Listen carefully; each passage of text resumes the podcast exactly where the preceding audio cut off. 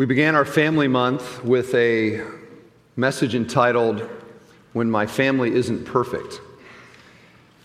And uh, that message has had quite the viral life, pinging and bouncing around Facebook and Vimeo and different places that people have been uh, watching it and apparently recommending it.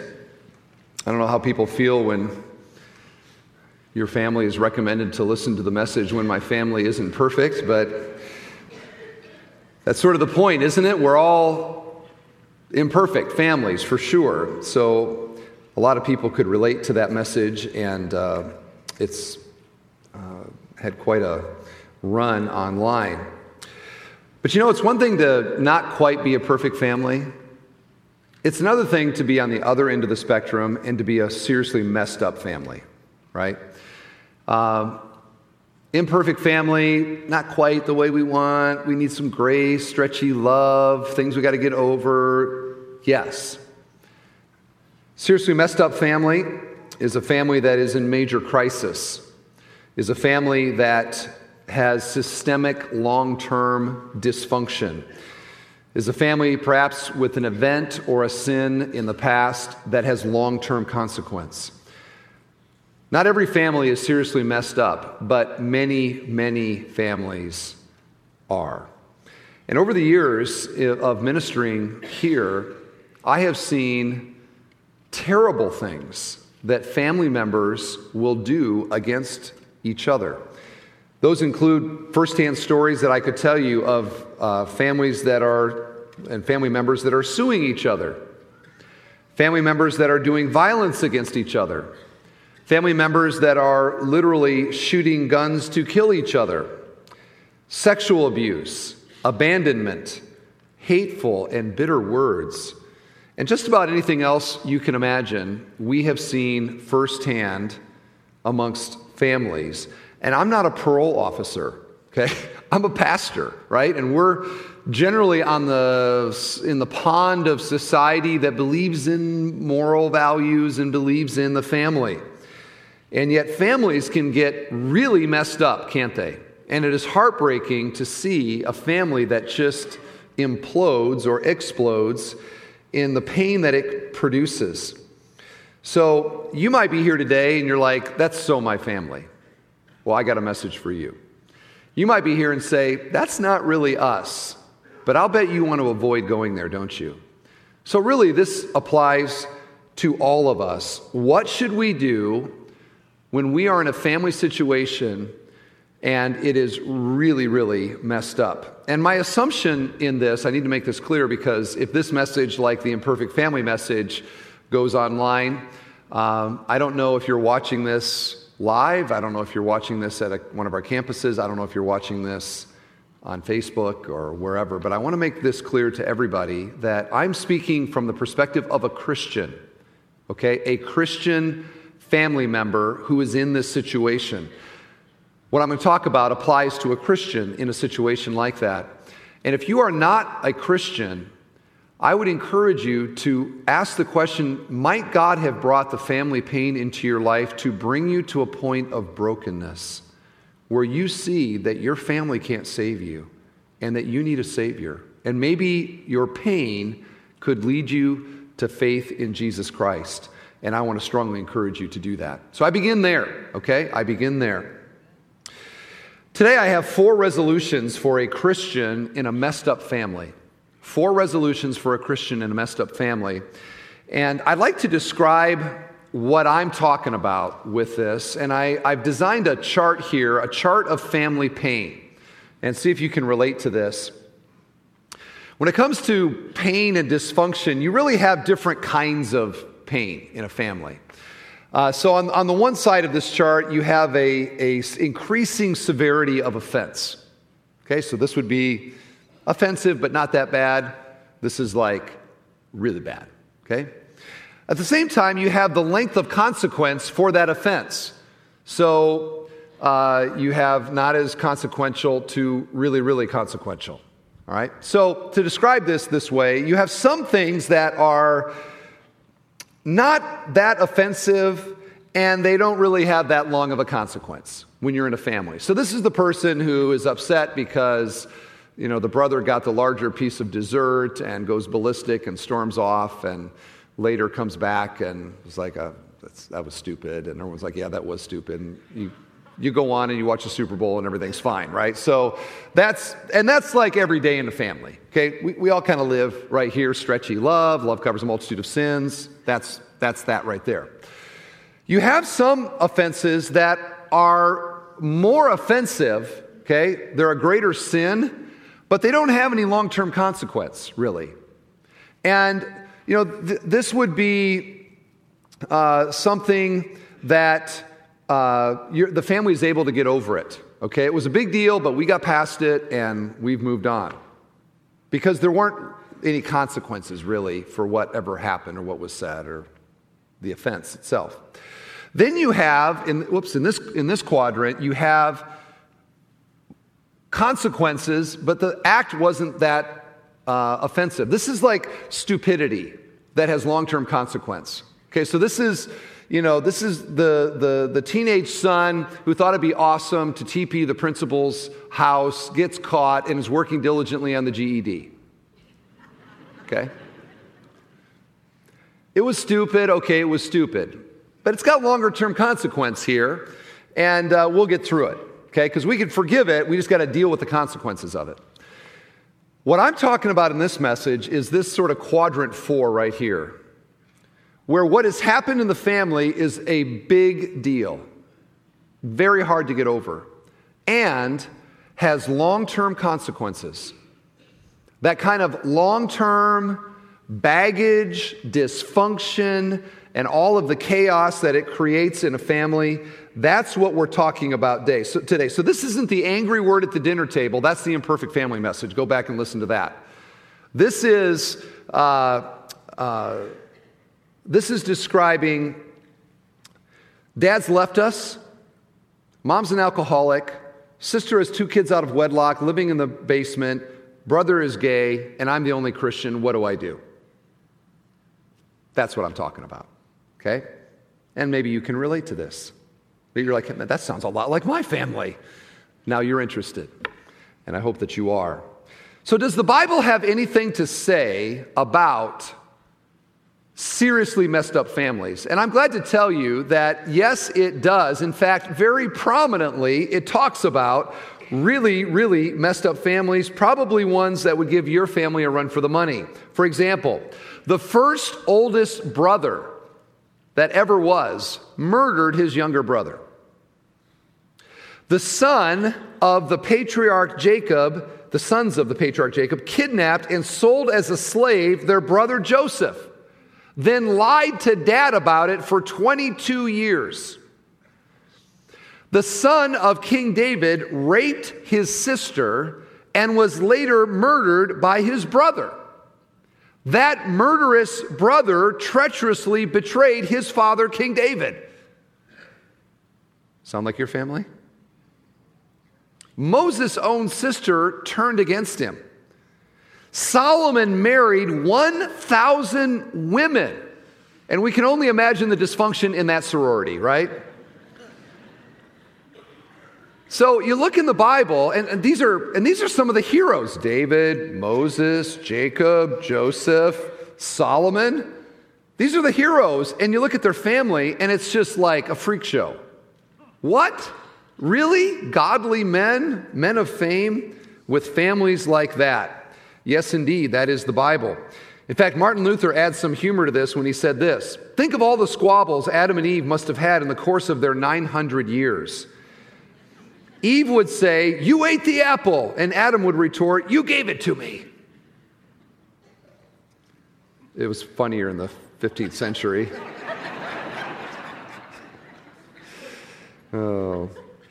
So, the point that I'm making is this that the Bible has a remarkable honesty about human relationships and family relationships and how easily those can get sideways and do so with tremendous pain. And uh, this is life in a broken world. This is life in biological DNA relationship with family members who are also sinners. I, I, mean, even my own family, the DeWitt family, I can tell you in my extended historical family tree include little secrets like children born, secret children born across national borders, stolen inheritances, questionable lineage, assumed identities, faked marriages, and those are just the dead family members. That's the DeWitt family. I would suspect your family has, shall we say, a few skeletons in the closet. And maybe they're not in the closet. And really, this message is not the skeletons in the closet, it's the skeletons that are sitting in the middle of the, of the kitchen table. Right there, constantly creating problem and discord and conflict, and your family is just crazy. What do we do?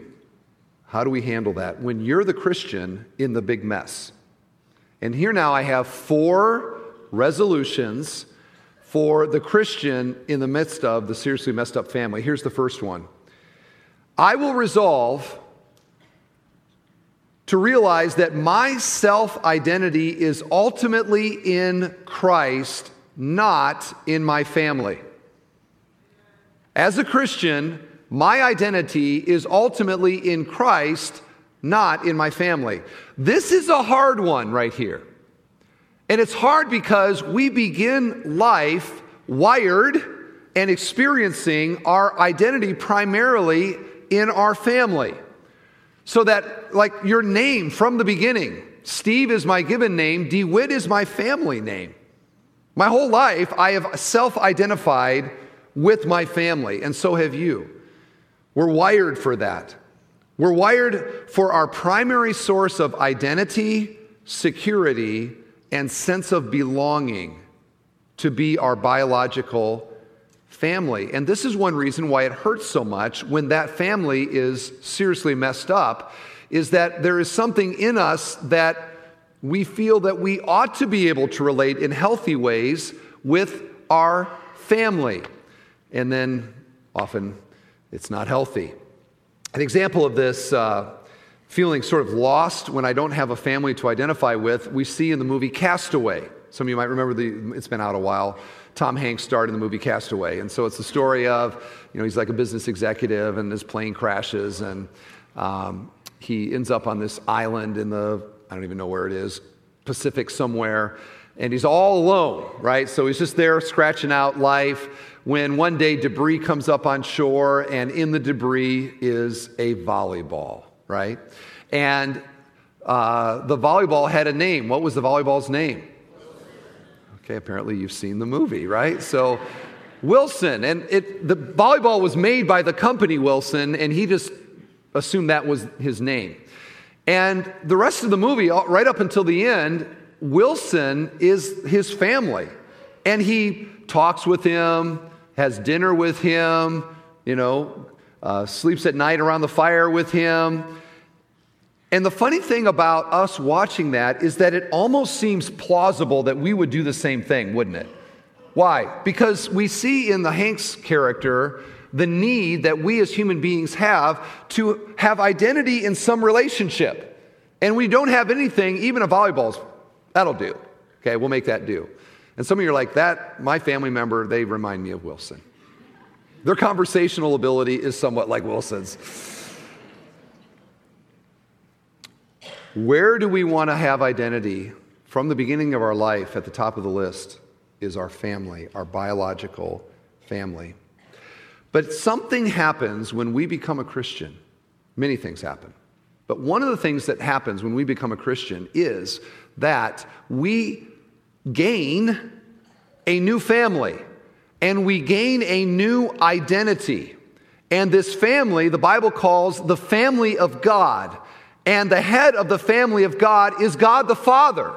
He is, the, he, is, he is our Father. He is the good, good Father. That's who He is. It's who He is, as we just got done singing. He is the head of this new family, and we are granted a new family identity. We are children of the Most High God. And here are some verses that talk about this. John 1 12. But to all who did receive him, who believed in his name, he gave the right to become children of God. Ephesians 2:19.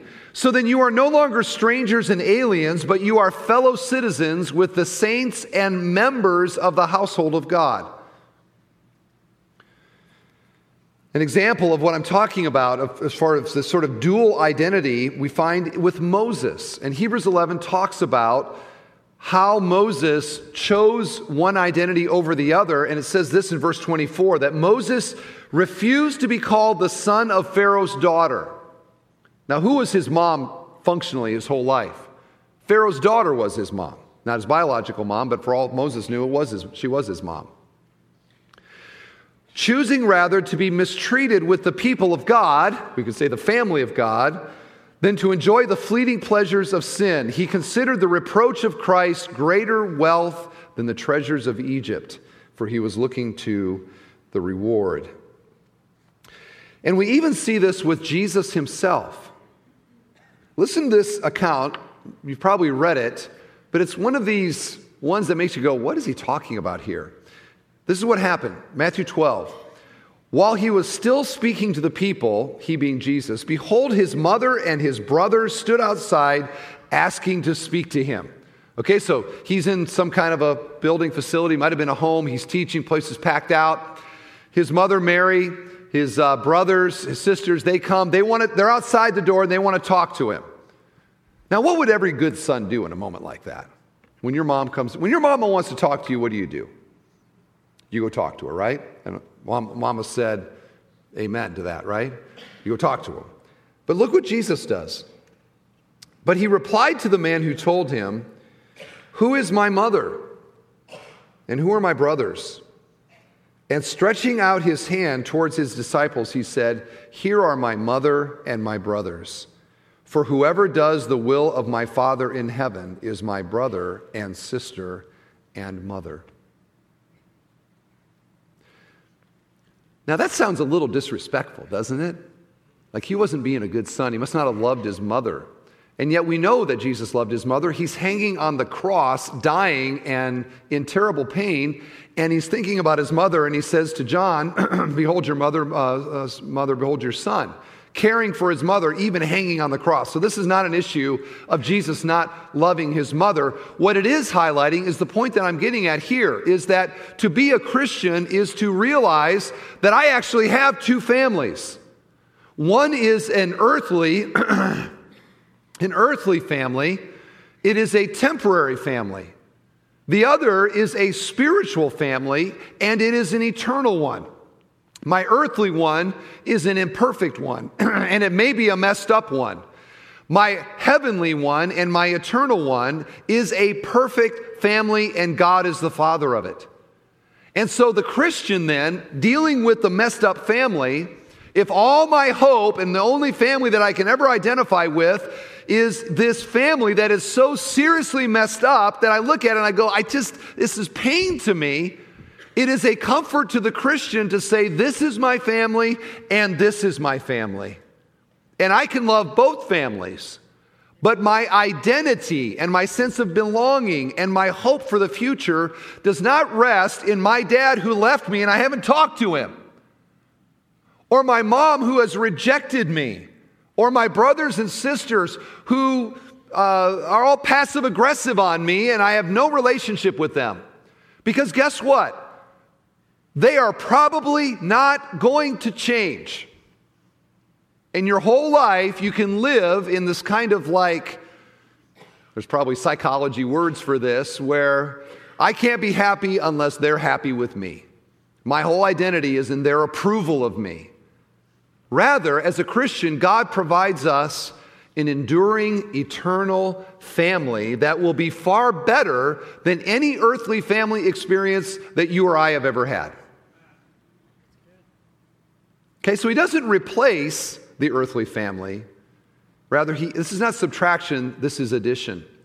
And is filled with hope, something greater, something more enduring. You know, families, we, we want to think that our earthly families are going to last forever. And you see uh, families that try to give this sense that, hey, man, we're, we're in this together. If you go by a cemetery, you, you know, you, sometimes you'll see these big crypts. Some wealthy guy in town could afford to buy a family crypt. And the idea is that when the family dies, we're, we're you know, we're all going to, we're in this crypt forever together because we're a family forever. And it's just a mirage, isn't it? Right? That family relationship will not endure death. But the spiritual family, and God is uh, my Father, and Jesus is my brother and Savior, is a family relationship that lasts forever. And that's where our ultimate identity needs to be. Even while we pray for our family, we try to be a peacemaker in our family, we try to be a reconciler in our family. I can't rest all my hope and happiness in my messed up family coming together and being the Waltons, who I think were messed up too, weren't they? I can't remember. But the Cleavers. I think that's an important point. You're in a family, Christian, and it's a really good one. It's a really good one. And Jesus highlights this better family, not based on biological DNA. That's what unites us with our biological family. It is the spiritual DNA of the gospel that unites us together, one in Christ. We are every tribe, tongue, language, nation, and people. We are all one in Christ. And this reality for us right now, in fact, it's, it's uh, the old saying, you know, I see if I can come up with it. Um, to dwell above with the saints above, oh, that will be glory. But to dwell below with the saints I know, that's another story. Right? Have you heard that? You've all heard it. It wasn't funny then. Okay. So, um, we look at the church and on this earth, even our church family and all that, lots of dysfunction, plenty of dysfunction right here in our own church. But the vision that is cast for us is a perfect one. Every longing for belonging that you have had in your entire life will be satisfied then. And it will be relationships and identity and care and acceptance that will last forever.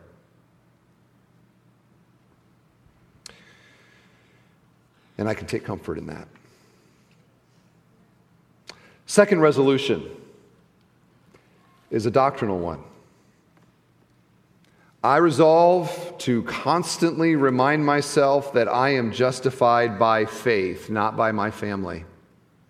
I am justified by faith, not by my family. This doctrine of justification is a truth that would free so many of us from so much of the uh, anxiety that we deal with with the approval of others and especially family relationships, the dealing with the rejection of family members, justification. What is justification? Okay, justification is a holy God declaring sinners righteous. Okay? How does he do that? Are we righteous? No, we are not. He declares us righteous by faith. And this kind of ties into substitutionary atonement and the death of Jesus on the cross as he bears our guilt.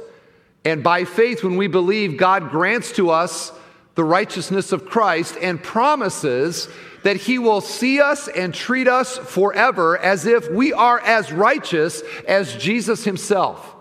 He declares us to be this by faith. It's a wonderful doctrine. Luther said it's the one on which the whole church rises and falls. Romans 5:1 Therefore having been justified by faith we have peace with God through our Lord Jesus Christ. And how important it is for us as Christians to look at this and to realize that all of my righteous standing and all of my hope for now and for the future is based upon me receiving righteousness from God by faith. And the reason that God does it by faith is that if I include anything other than faith, it somehow gives me something to glory in. I can boast in the fact that I have been saved. It's a self salvation. But salvation by faith means that we receive all the good and God receives all the glory. And it makes it keeps that distinction clear that we don't do anything to be saved. It is a gift from God to us. Now here's how it applies to this whole uh, messy family thing. It is so easy for us to go, oh, yes, we are justified by faith, amen, amen. And then we get with our family and we get into the chaos of these relationships. And there is something inside of us that wants to somehow believe that I am accepted or saved by the approval of my family or the perception of other people that my family has it all together. I can't let anybody know about the problems in my family. Why? Because what would they think about me? And God's in heaven going, I didn't save you because of your family. I didn't save you because your dad accepted you or not.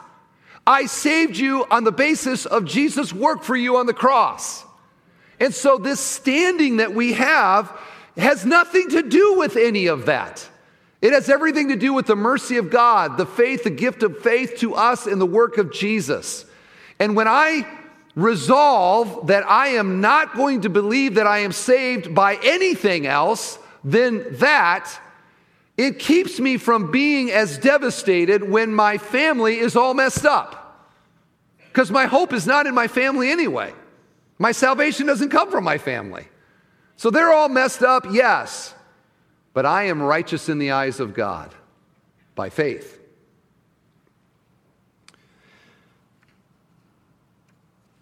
I just think too many of us affirm that, but then we live like somebody or some other thing is our Savior. And then our family gets messed up and we're devastated more than we should be. Now, I say that family pain is arguably the worst kind of pain. If my daughters reject me someday, I can't think of anything worse in my life. So I get that. But I has as a Christian, I have to resolve to see my family and those relationships through the grid of what the Bible said is true. And that is what the Bible says is true. And it provides then an oasis when you're at your family and it's Christmas and you got a week there because you're riding back with your sister and she's not leaving till Saturday, and you're like, how am I going to survive seven days with my crazy family? Where, where do I go in my heart? Where's my refuge?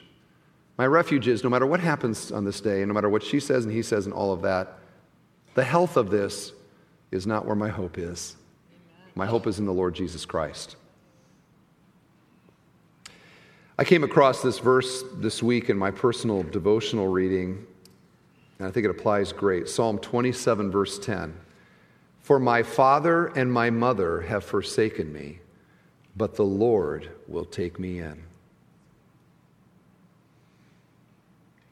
This makes me think, dear friend, perhaps you're here right now and your family has been a total disaster. And you've sought dad's approval, you know, in other, the arms of other men or in substance abuse or in this, that, or the other. Your whole life has been like consumed with and defined by the dysfunction of your family. And you may your whole life never have their approval.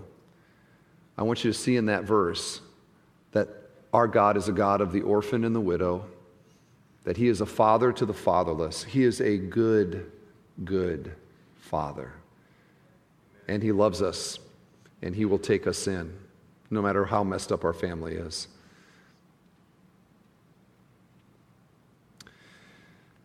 Third resolution. And this has to do with revenge, the need to get even, the escalation of hostilities.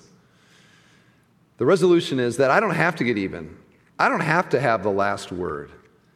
I don't have to have my sister say, okay, you're right.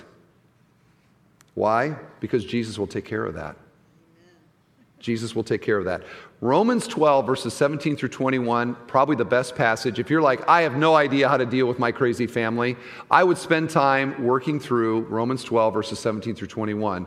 Because here, the Apostle Paul basically, practically describes the way that Jesus treated us when, when he was on the cross. I mean, if anybody ever had the right to revenge, it would be the righteous Savior Jesus being murdered for sins and crimes that he did not commit. And yet, what does he say on the cross? Powerfully Father, forgive them.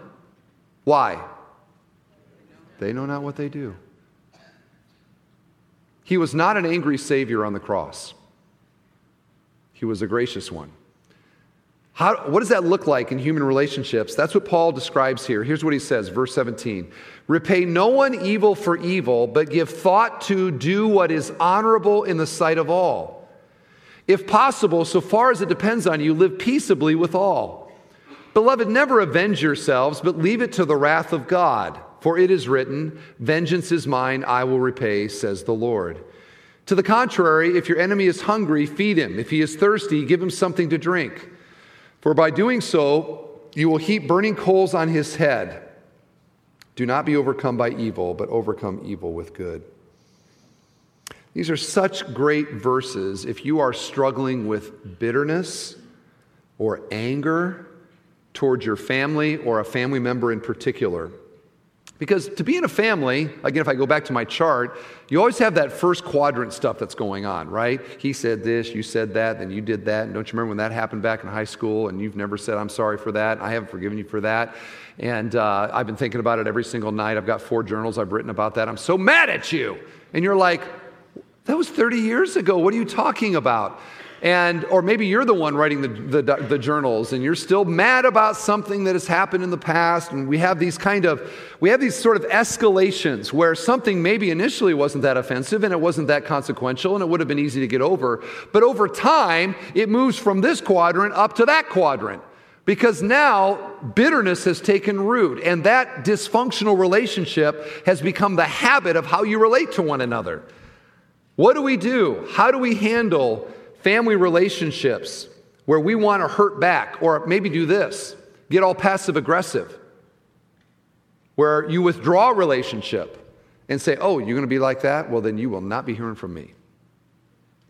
And that was like 30 years ago, right? Anybody in a Cold War with a family member? You know, you're not, you're not actually shooting at each other, but there's a Cold War going on. There is not warmth of relationship. There's hostility towards one another.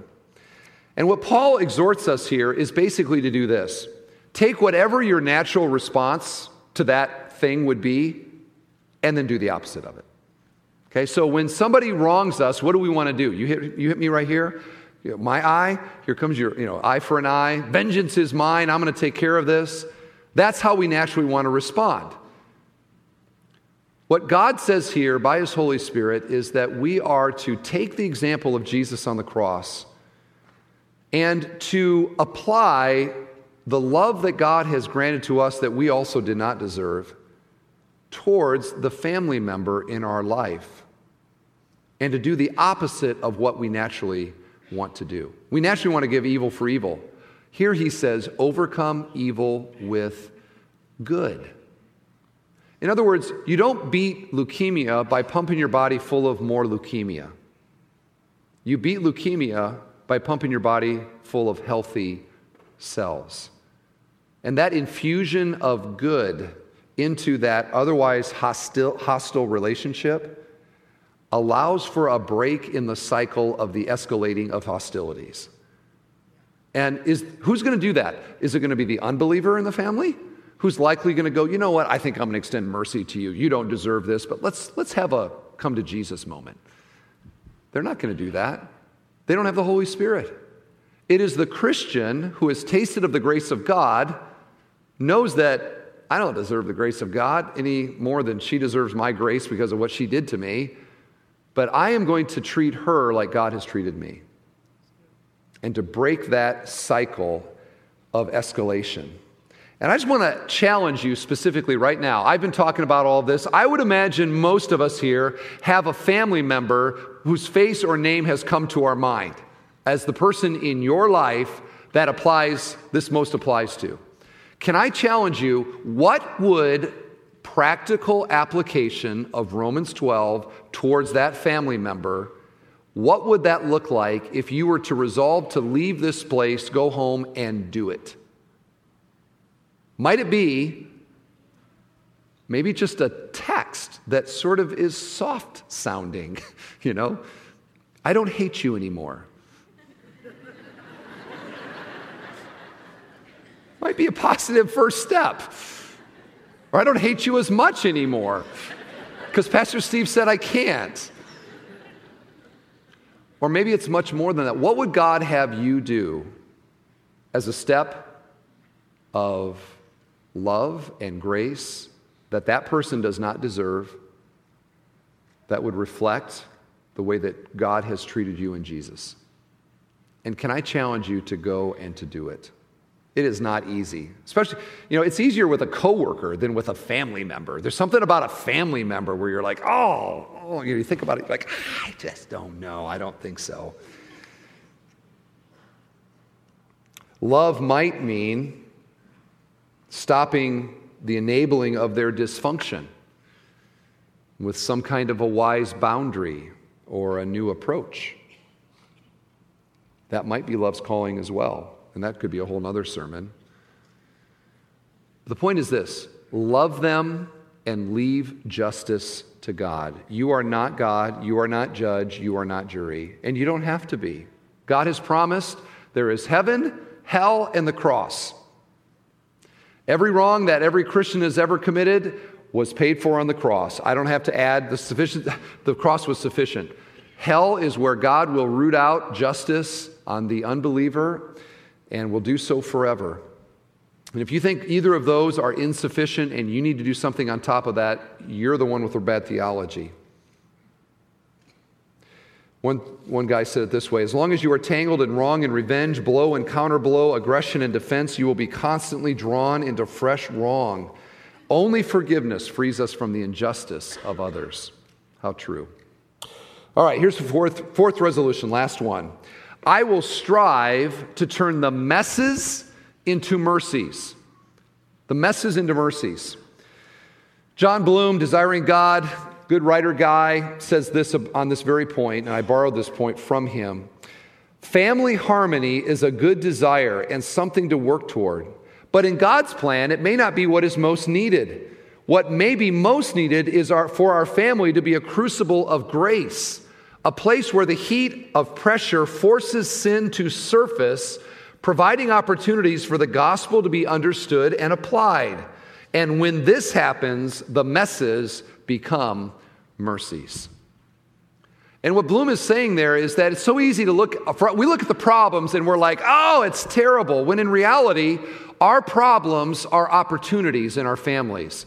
Don't waste conflict, use them for positive good. I've learned this in marriage. You know, when Jennifer and I are in conflict, like the two times in our whole marriage we have, and I say that because she's not here and I don't want to get, you know, but when, when we're in conflict, okay, we are disagreeing, maybe sharply disagreeing about something.